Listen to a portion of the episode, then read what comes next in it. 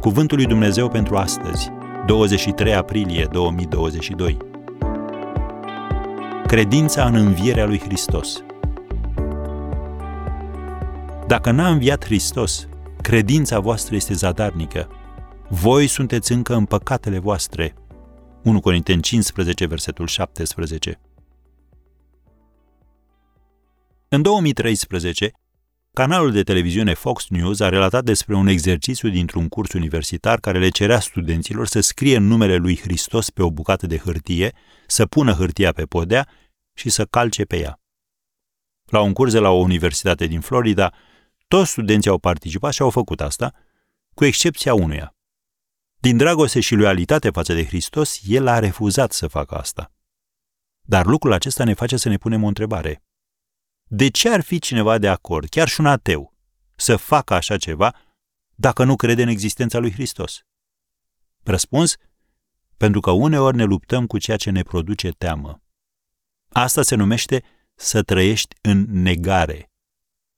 Gândește-te, ura și resentimentul se sfârșesc în mod normal la mormânt, deoarece persoana a murit și nu mai are nicio putere asupra ta. Și atunci de ce totuși unii îl urăsc în continuare pe Hristos? Din teamă.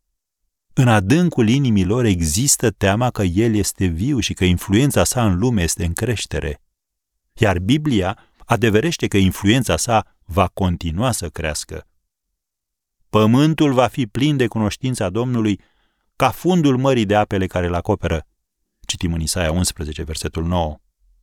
Adevărul istoric despre învierea lui Hristos este incontestabil pentru orice minte onestă și deschisă. Însă cea mai mare dovadă a învierii sale se poate vedea în viețile schimbate ale oamenilor. Apostolul Pavel scria în Romani 8 de la versetul 10, Duhul vostru este viu din pricina neprihănirii.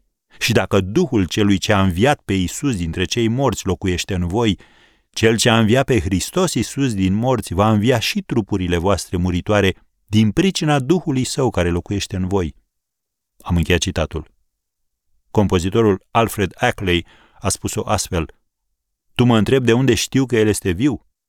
Pentru că El trăiește în inima mea.